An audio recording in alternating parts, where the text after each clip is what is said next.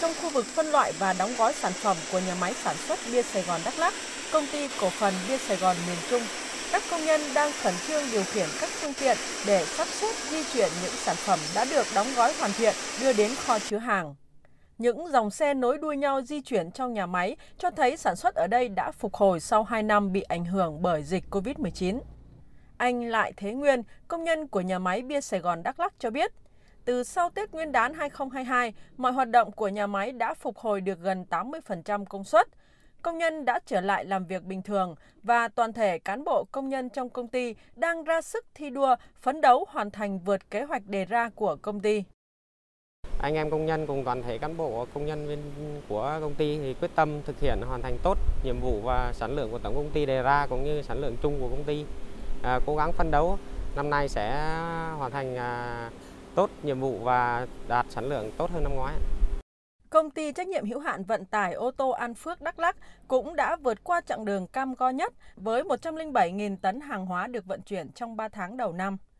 Ông Phạm Đông Thành, giám đốc công ty trách nhiệm hữu hạn vận tải ô tô An Phước Đắk Lắk cho biết,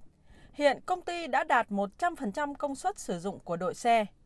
Cùng với các đơn hàng đến từ khách hàng truyền thống, công ty đã nhận được nhiều đơn hàng từ những khách hàng tiềm năng khác. Ông Thanh cho rằng, kết quả này là do ban lãnh đạo công ty đã giải quyết tốt bài toán không tăng phí vận chuyển nhưng vẫn đảm bảo doanh thu của công ty trong thời điểm giá xăng và nhiều chi phí phụ trợ không ngừng tăng. Chúng tôi cũng à, đề ra phương án là phải tìm mọi cách, à, tìm nhiều nhà cung cấp để có thể cung cấp à, nguyên liệu cho doanh nghiệp để hoạt động bình thường. Ngoài ra chúng tôi cũng có đề ra những cái phương án để mà có tiết kiệm nhiên liệu. Đặc biệt là chúng tôi sẽ cố gắng kết hợp hàng hóa để tránh cái tình trạng chạy rỗng. À, kết hợp nó phải là cho xe chạy à, cái tỷ lệ mà lấp đầy hàng hóa à, chạy hai chiều là sẽ là cố gắng là đạt lên một cái mức cao nhất để mà tránh tình trạng à, phí tổn phí nhiên liệu. Đi qua những ngày tháng khó khăn nhất, đời sống xã hội ở Đắk Lắk giờ cũng bắt đầu sôi động trở lại. Bóng đen dịch bệnh đã không còn ám ảnh khi tất cả học sinh đều đã đến trường.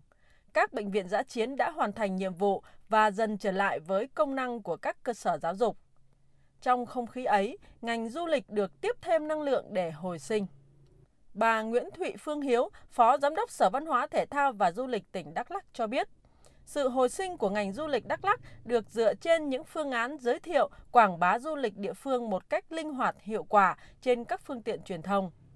Dựa trên sự kết nối mở rộng các loại hình du lịch và dựa trên những nỗ lực nâng cao chất lượng dịch vụ, làm mới sản phẩm du lịch của từng doanh nghiệp.